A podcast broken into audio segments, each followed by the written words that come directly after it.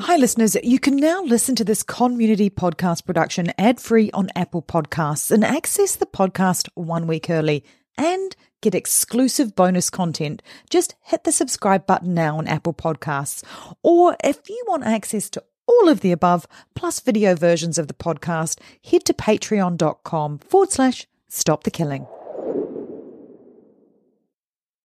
On the morning of August 1st, 1966, shots ring out from the observation deck of the clock tower on the University of Texas campus. It marks the infamous beginning of the modern era of mass shootings in America.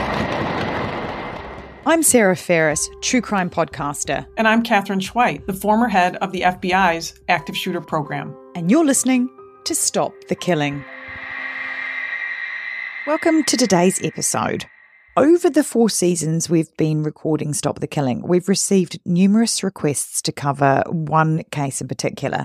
It's the Cleveland Elementary School shooting that took place on the 29th of January 1979 at Grover Cleveland Elementary School in San Diego, California. It was a case where the school principal and a custodian were killed, 8 children and police officer Robert Robb were injured.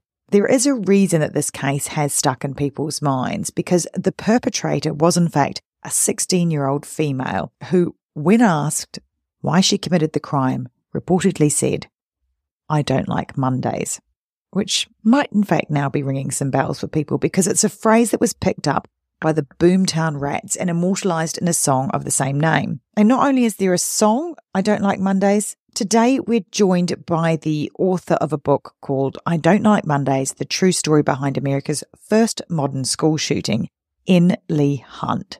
So with that, welcome, N. Leigh, to the podcast. Can you tell us a little bit about yourself for our listeners? Okay. Well, my name's N. Leigh Hunt. I'm originally born in South Africa. My parents were British, and we moved out to America when I was still single digits. And this is where this case that we're going to talk about plays in, because I was a young boy in San Diego, sort of living the American dream. And just around the corner from our house, this, world-changing atrocity as I see it happened. And it springboarded my family from just being a normal family in California, living the American dream, blah, blah, blah, to actually being, wait, America is not what we thought it was. And since that time, we've just watched the increase of shootings in this case. And of course, we have the song, I Don't Like Mondays, that follows me around through my life. So I wasn't a victim of the shooting, but it certainly changed the way we lived our lives in San Diego. And it just stuck with me my entire life. And nobody had ever captured the information. Nobody had ever spoken to the shooter or tried to come up with the ideal of tell me why, which is the lyric of the song. And I think that just keeps coming back is tell me why, tell me why. And I just decided I wanted to know why. And I reached out to the shooter to just ask the question, and we've been pen pals ever since. I wouldn't say we're friends, but I wouldn't say we're enemies. And I wrote the book maybe not just to tell the truth of the story from start to finish in all of its dirt and all of its the bad things that happened in her life before and after the crime.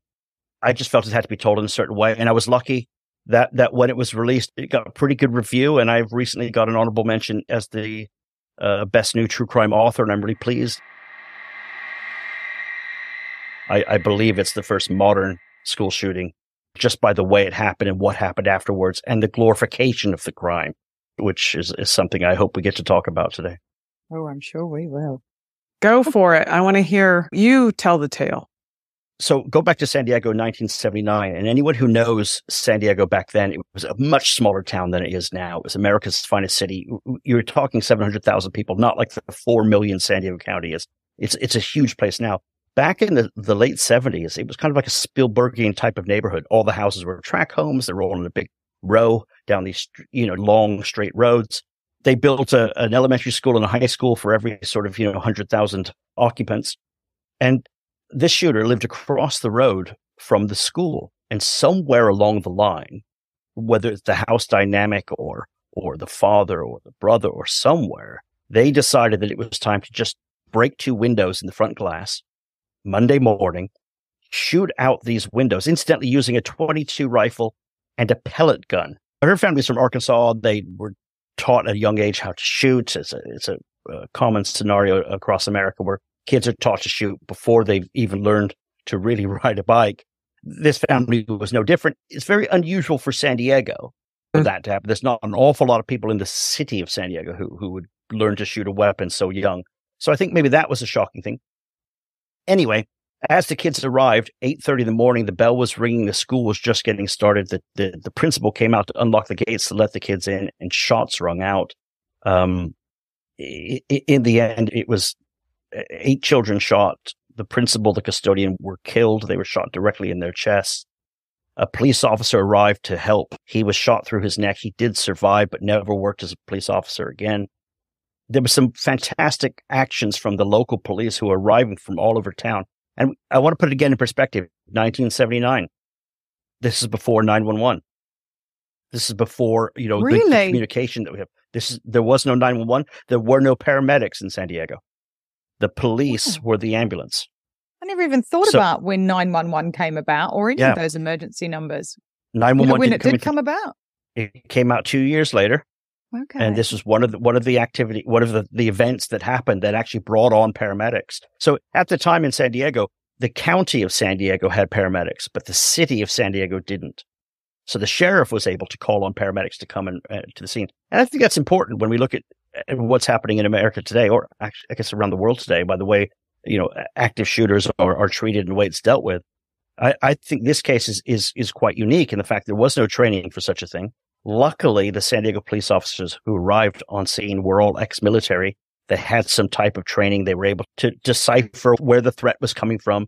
A really fantastic police officer named Ted Kazanek, he kind of commandeered a big garbage truck, a big rubbish van, one of these huge sort of things you see that block traffic every morning. He managed to drive that down a narrow sort of driveway into the school and block the entrance, blocking the view of the shooter. At the exact same time this was happening, my father, who was editor of the San Diego Tribune at the time, he had heard through the radio, through the scanner that they were using, the police scanner, that there was a shooting going on in San Carlos. Now, a lot of people didn't know where this area was in San Diego. It was a kind of an unknown little neighborhood. He immediately tells his guys, go out, find out what's going on. We've got a 10 a.m. deadline for the afternoon edition, and go and get some news. They immediately pull out the old crisscross directory, which is the Haynes directory, where you can look up under address, not under name. I don't know if you remember these. They're quite a big in America. Yeah, Sarah might not know if they have those, but we had them all the time. It was great. I was a reporter in the 70s and the 80s, and I loved that crisscross directory. Yeah, if you had an address, you could look it up and match a phone number and a name. If you had a phone number, you could look it up and find the name and the address. It's fascinating. Much better than Wikipedia. Much better than the internet. Much more accurate. So what did the reporter do? You'd know exactly, Catherine. So he looked at where the school was, saw its address, saw the house directly across the street, and called that number. And lo and behold, a young girl answered the phone. And he said, are your parents home? And she said, no, I'm home alone, and hung up. He called back and said, hey, I heard there's a shooting across the road. What do you know? And she goes, oh, yeah, it's me. And he went, sorry, you're shooting across the road? And she said, yeah. He says, why are you doing that? She says, well, I just don't like Mondays. This livens up the day. But I got to go now. I've got to go do some more shooting. And she hung up, and he called back. Anyway, what's interesting is that I knew that story from my father. He came home and told it to me. So she stopped shooting just long enough to answer the telephone, which gave enough time for the police to pull bodies away and actually secure the area. Snipers went into position. I was able to speak to a lot of the police officers who were on the scene that day and talk about their actions, because in the time that I was writing, another case happened in Uvalde. At the time, I had just finished the book. I was just publishing. And a lot of the news broadcasts and stuff that I was reading, there was a very different behavior from the first responders. So in writing this book, it's almost interesting, did these cops act heroically because they were unaware of what the consequences could be? Or did they act bravely because they were just brave? I think they did because they were just brave. They saw where the shooter was positioned. They knew the threat, and they went ahead and secured the area. That was a brilliant achievement from. Eventually, 6 hours later, it was after school. The police worked very sure that she had come out of the premises before kids were coming home from the schools around the neighborhood. So it's very important that this was all wrapped up and done before the kids got home, because anything could happen. Kids breaking through the barriers. They blocked off the roads. They did a stellar job of doing it. She finally came out. They negotiated with her. She went from being a malicious murderer to being a very scared young girl. It was a 16-year-old She didn't speak. They took her downtown. She was arrested. She was charged. She pleaded guilty in the end, and she went to prison, and she's still there now. The story takes a strange turn from there because, as Bob Geldof, Sir Bob, as he calls himself, he hears this story on the news. And, of course, this is sort of the post-punk era where everyone was making cash from chaos. All the bands from Britain were trying to break America and make millions of dollars.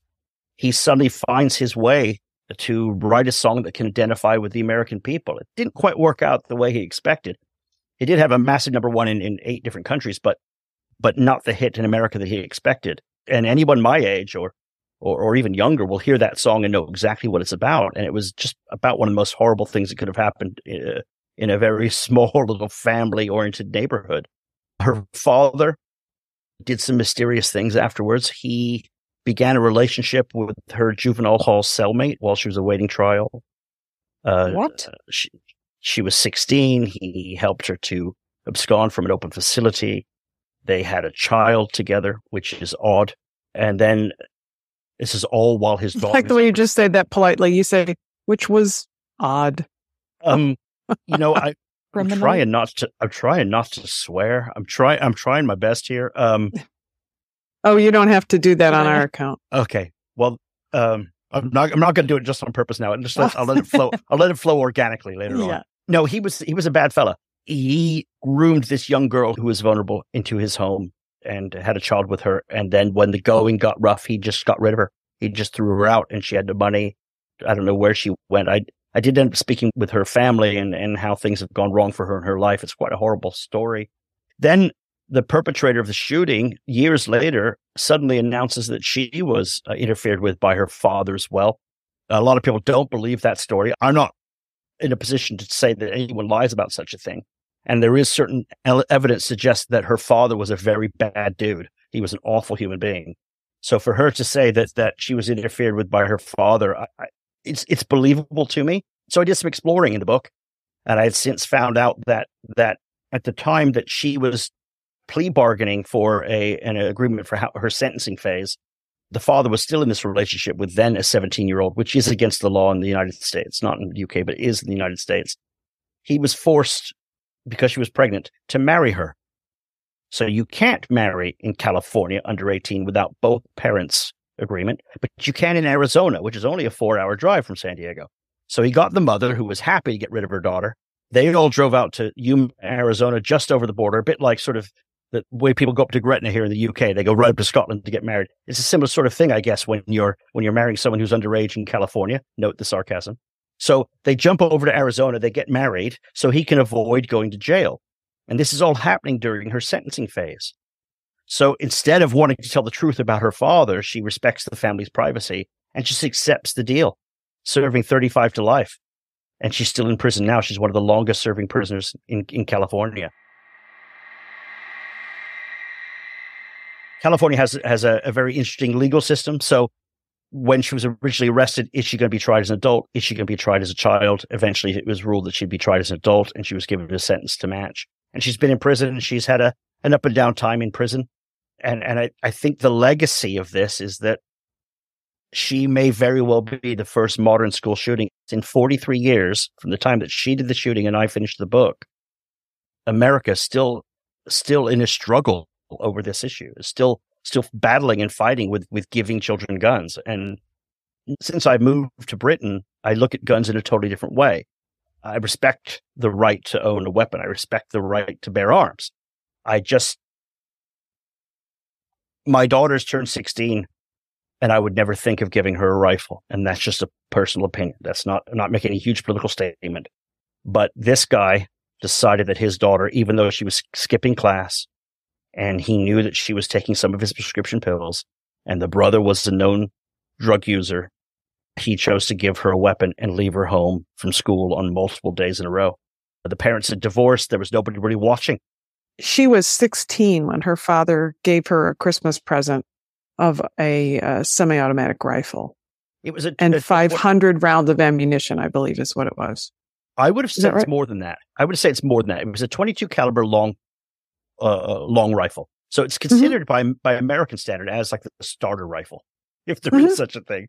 But it's, right. You know, it's a low caliber. It's a pop, pop, pop. It's not a bang, bang, bang. 22 is a smaller caliber. You know, if you're going to shoot tin cans off of a board, kind of the concept of what do kids learn how to do? They're going to shoot a 22 rifle, which has not a lot of recoil. And it's kind of more fun to aim at some, you know, pop bottle that's sitting on a fence and you can try to hit it with your little 22 round.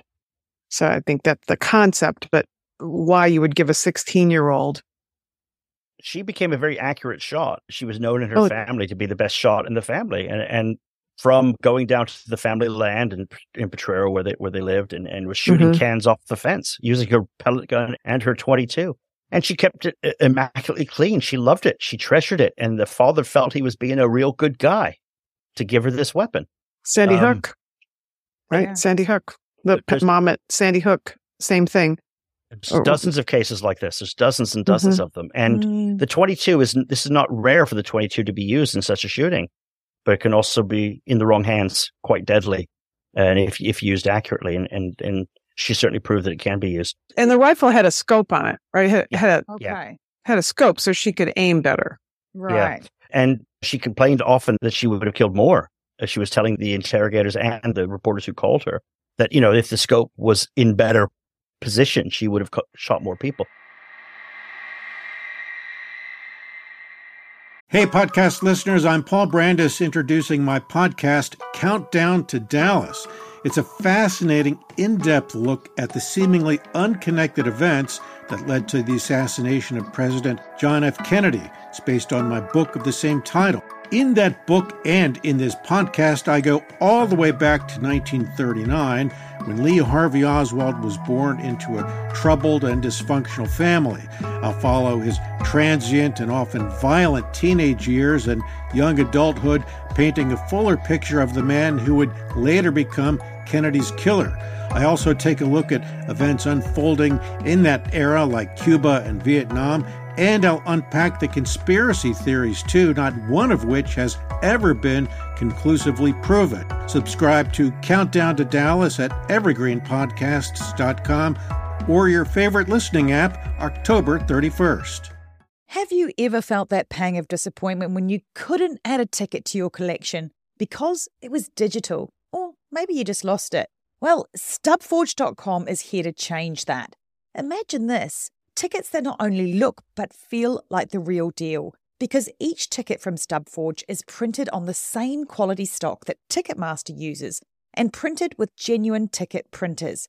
It's like holding a piece of the concert, the game, or the show right in your hands. But StubForge isn't just about replacing tickets. With the easy-to-use interactive designer, you can create custom tickets for anything, from concerts to sports games, pregnancy announcements, or parties. Why not make your invitations stand out with tickets that are as unique as your event? And if you're trying to complete a back catalogue of missing tickets, StubForge offers bulk discounts to make it both easy and affordable. With StubForge, you can once more give your loved ones physical tickets and see their eyes light up instantly at the best gift you can give. So whether you're looking to reignite your ticket collection, craft the perfect gift, or send the coolest invites, head over to StubForge.com. Start creating today and see how StubForge makes every ticket a story worth saving. Visit StubForge.com and start making tickets today. So what's happening is there's a big road in between. There's a sort of a car park in front of the school, a parking lot. And as the kids were arriving, being dropped off by their parents, you know, parents have their windows up. It's a January morning. It's quite chilly by San Diego standard, which is nothing up there in Detroit where you're from, Catherine. But in San Diego, it might have been dipping down to the 50s. It was freezing. Anyway, so she's shooting out. Yeah, for San Diegans, that is freezing. So she's shooting out the window of the front door of her house, which had this sort of diamond-shaped glass. She was in sort of like a SWAT position on one knee shooting. And as the kids were arriving, this gun is going pop, pop, pop from inside the house. The children are getting out of the car thinking, oh, it's firecrackers. It just so happened it was the Chinese New Year that weekend, and there was a celebration in the area, and some people thought maybe it was just fireworks. The same thing, you hear this, people hear the pop of a gun, and they believe it's just fireworks or backfiring. Well, kids were being shot from behind as they were walking into the school. So it isn't as if They could see the shooter. It was coming out of nowhere. And there was an echo. There were buildings there. There's the walkways of the school are open-aired. So they're just kind of like covered walkways, not necessarily hallways. And so there was an echo around the school. So I think it wasn't immediately known where the shooter was coming from. And I think it wasn't until the police arrived, until they locked down the area, until they were able to really identify it. So that the students were essentially sitting ducks. And the two that were killed were actually the adults. I've spoken to her directly about it. She maintains that she was on drugs and she doesn't remember the incident. The toxicology reports came back as negative. She didn't have alcohol or drugs in her system. She's claiming that she was high on PCP, which just happens to be the only drug you couldn't test for in 1979. And a very convenient reconstruction of the story, which, not to challenge, and I know you're communicating directly with her, but you know, we certainly know that after an incident, killers invent their own version of their story. Yeah, yeah. And she's done exactly that. She's been denied parole. I don't even know. I can't even count how many, but a bunch of times going back to the 90s. And I think the chances of getting out are probably pretty good considering what's happened recently with the changes to the American penal institutions. And of course, California politics has changed dramatically since 1979. So it may be very well that this school shooter gets out and joins your community. Wow. What do you think about that? Yeah, good question. This is tough because I don't think I'm impartial anymore. I've been pen pals with her for a long time, and I know the ins and outs of. I know that she is a 60-year-old woman who's obese. She has no teeth. She's heavily diabetic. She's on about 15 different meds. I just don't see her as being a threat to society. On the other hand, what she did was atrocious. And I think if she were to spend her whole life in prison, she will know why. Go back to the tell me why. I don't think she's been upfront with exactly what was going on at the time. And I think for me, you kind of need to be honest with yourself before you can be honest with anyone else. That's just my opinion. What do you think is still missing from the truth? I don't know. I don't know. But she claims that she was on drugs and she had no idea who she was shooting or what she was doing that day. And I think that's a lie. I think she had a plan. I think she maybe even had like a dynamic manifesto in her head of what she wanted to achieve. She certainly spoke to her best friend at the time that she was going to do something big. That seems to be a given.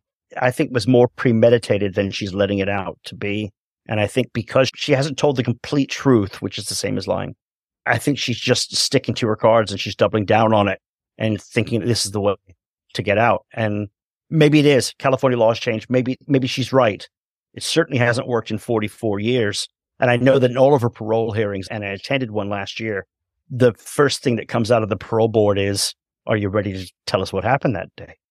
So I don't think I'm alone in thinking that. And certainly historically within crime, it's very, very difficult to get parole when the victims' families are still alive and attending the parole hearing and suggesting that you shouldn't get out till you tell the truth. But again, California law, as I say, it's a moving target and it's just changed dramatically since I left California. Has she ever displayed any remorse at all for the crime? The best way to describe this is with her words, I kind of sort of am. You know, she went to prison when she was 16. She's never seen the light of day. She speaks as if she's still a 16-year-old. She communicates. You know, she talks about candy and kittens and, you know, it literally is Arrested Development. She believes that she's been really apologetic because she said sorry. Which is... So she's good. Oh, she's all good. Yeah, yeah. She believes by saying sorry that she's all good. And yeah, they know how I feel now because I've said it. You need to do more than that. Do you think she remembers the details and she's just not repeating them? Because you're communicating with her. How does she communicate? You know, how do you see her in communications? She articulate? You said she speaks like a kid, so... Yeah, she is articulate, but she was articulate when she was 16 when she went in. She's not of low intelligence. She's quite bright. Can you tell me about the victims? Yeah, the children who were shot were all from 7 to 11 years old, have all made full recovery, have all done quite well with the exception of one or two who went off the rails for different reasons. The police officer, Officer Robb, a San Diego legend, he was fairly new cop. He managed to retrieve the custodian and the principal who were both killed. He managed to retrieve them, get them to the hospital where they both died. He had a neck injury. It ended up costing him his career as a police officer. He went into school security in Bakersfield, as it goes, and sadly lost his life to cancer during the writing of the book, and he's an absolute hero. Robert Robb is a San Diego legend. Burton Ragbert, as he was known, was the principal. He was a brand new principal to the school, ex-military man, absolute educator, was loved by so many. He came from a different school to take over for probably one of the most loved principals who just left that school. Everyone seemed to like him. The parents, he was so popular. He'd already started in September, but immediately he'd become the fan of so many. And he, of course, was out in the yard opening the gate to let the students in with a smile on his face, as any good educator should. So sad that he was shot in the chest twice and killed. Mr. Mike Suiker, Michael Suiker, they knew him as Mr. Mike. He was the custodian.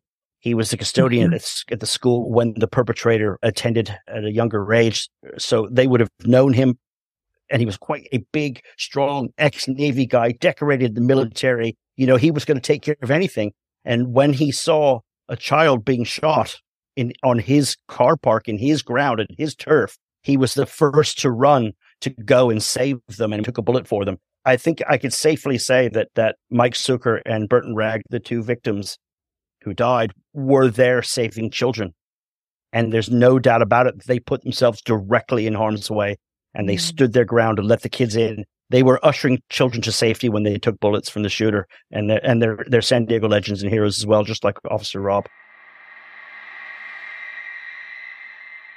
I'm sad to say that, you know, we do still have shootings, although school shootings are incredibly rare. Elementary school shootings, even more rare in the United States. Like, we've learned some lessons, but we haven't. I think when you talk about your shooter, one of the lessons we haven't learned is I was just up in my hometown, Detroit, not too long ago, where, you know, they're trying, the parents who gave their 15-year-old son that purchased for his Christmas present, his weapon that he turned around and took to school 3 days later and shot 4 students. So why are you buying your children guns, and why are you not securing them? So I think we've come a long ways, but we still have a long ways to go. Some of the shooters I speak with, I'm speaking with about a dozen of them now. All of them are exceptionally remorseful. The shooter from Cleveland Elementary School in 1979 is not so much. Yeah. She is apologetic, but not overtly remorseful. Well, you know, I have to tell you something I used to tell judges. You know, I was a prosecutor in Chicago, and oftentimes when it came to sentencing, I would have a subject in front of the judge, and the subject's attorney would say, "Oh, Your Honor, my client is so sorry. And my client, you know, begs the court's forgiveness. My client is so sorry." And I would always say, "Your Honor, her client is sorry she got caught. That's what she's sorry about. She's sorry she got caught. She's never said, 'I'm sorry that I committed the act.' She's sorry she got caught." Yeah. Then we'd sentence them to jail. Something a psychologist once said on one of our other podcasts: what is the utility that person is getting out of you? And I wonder, you know, how you come at that, Lee, when you're talking to people that are going to get something out of you in terms of you're going to be able to publicize their story, or you're perhaps going to amplify their... Yeah, and let's be honest, somebody who's in jail, there's nothing they like more than visitors. As an FBI agent, we get called to jail all the time. Law enforcement gets called to jail all the time for somebody who's got a secret, who's got a story, who's got a tip about something, because they get a chance to leave their cell and go do something else and talk to other people. And there's nothing more motivating. And sometimes those people might bring them something. And so there's nothing better, bigger holiday than to have visitors in jail. And they do anything they can to continue the visits. Anything. I think... How do you navigate that, Lee, then, when you're kind of dealing with these people? Have you got a radar that you think is good? Or, I mean, it's very difficult. My prison radar. We should get, we should make a name for that and trademark it. Well, and you're getting what you need. Yeah, absolutely. Absolutely. Let's be clear that the beautiful thing about being free is that I can pick and choose who I write to. Mm-hmm. I have had a prisoner write to me through my publisher. They wrote directly to me and wanted to speak to me, and I messaged them, and we've now been communicating. I thought that was bizarre that someone was seeking me out. That was a moment where I thought, do I really want to be that guy that prisoners want to talk to? Yeah. There's something very scary about this communication that we have, and I'm not actually really that comfortable with it. It might be because he's still controlling. He's controlling the conversation. So absolutely. That's my FBI advice. No, he is controlling it. I've never been scared by anybody in print. I've never read anything where I was threatened or scared. I'm kind of thick-skinned that way, but there is something quite scary about this guy who's in prison, who's serving life, and the way that he speaks to me and wants me to write about him and wants me to help him get his story out, like you say. Imagine how cool it is to be the guy in prison who can say he's got a book being written about him. Yeah.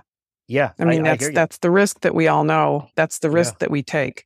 We'll see that to come with the Parkland shooter who's been sentenced to life. And even though the victims wanted him executed in Florida, which is possible more than other locations, there will be many books written and he will have many conversations with people. And he'll be able to brag about that because he said he wanted to be famous. Interestingly, we had a school shooter reach out to us to ask if they could come on the podcast, and we told them straight out, well, yeah, if you want to tell your story, that's fine, but be warned, we will never tell your name. You will be telling it in an anonymous fact. Never heard diddly from them.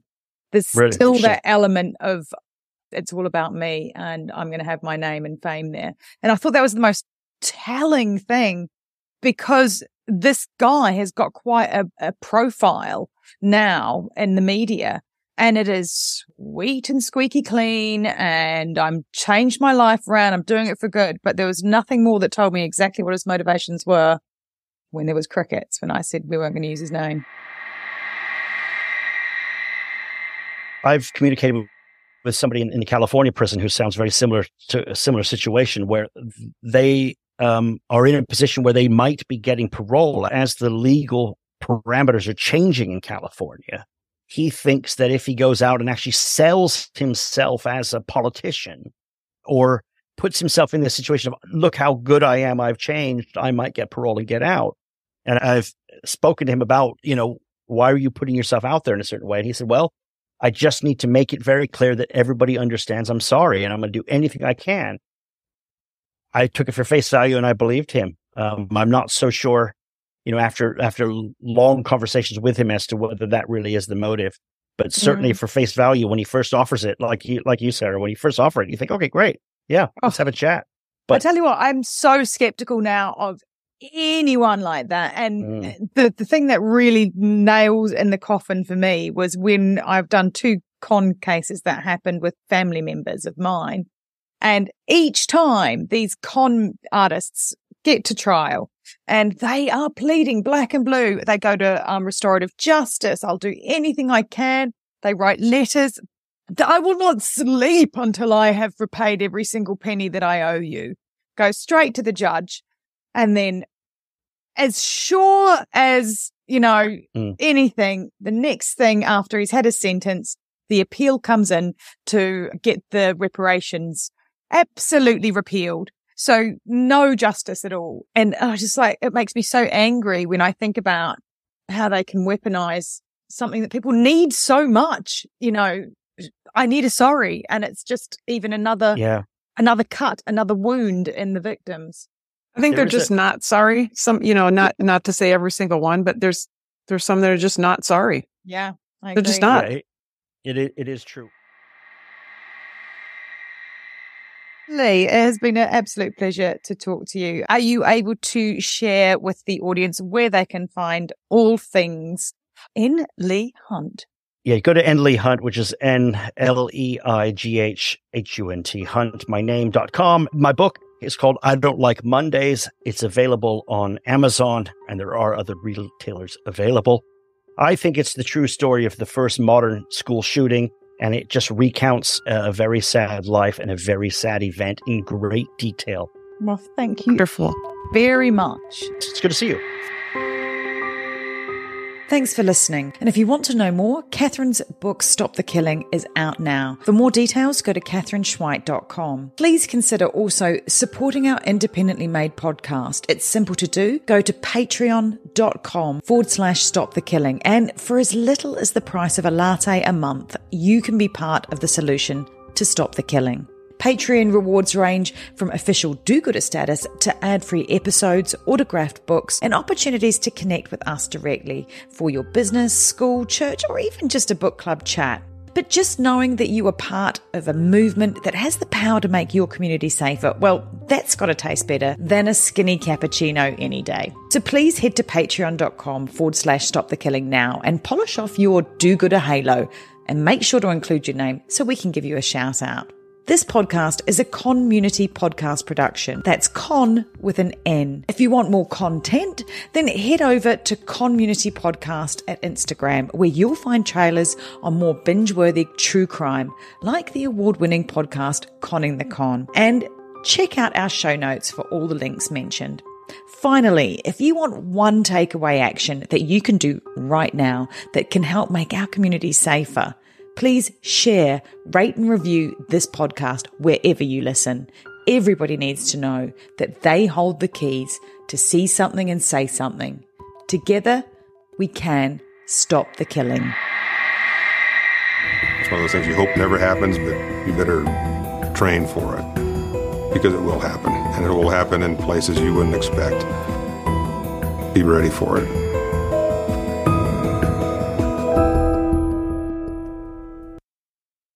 Hello, this is Dr. Grande, the host of True Crime Psychology and Personality. On my podcast, I explore and explain the pathology behind some of the most horrendous crimes and those who commit them. We discuss topics like narcissism, psychopathy, sociopathy, and antisocial personality disorder from a scientifically informed perspective. What is a narcissist? How do you spot a sociopath? What signs can you look for to protect yourself from these dangerous personalities? It's not just about the stories, but also the science and psychology behind them. So if you're interested in true crime or mental health, I'd encourage you to give my show a listen wherever you get podcasts. You might be surprised to know that not all serial killers are straight, cisgender white men. And the victims of true crime are not a monolith either. She's Wendy and I'm Beth, and together we host Fruit Loops Serial Killers of Color, a true crime podcast. Together we take deep dives into the true crime stories about marginalized and minoritized perps and victims that often go untold. We also provide the context and nuance that these stories deserve. At Fruit Loops, we're serving up true crime with a side of history, society, culture, and some fun. Listen to Fruit Loops Serial Killers of Color on Spotify, Google Play, Apple Podcasts, or wherever you get your podcasts.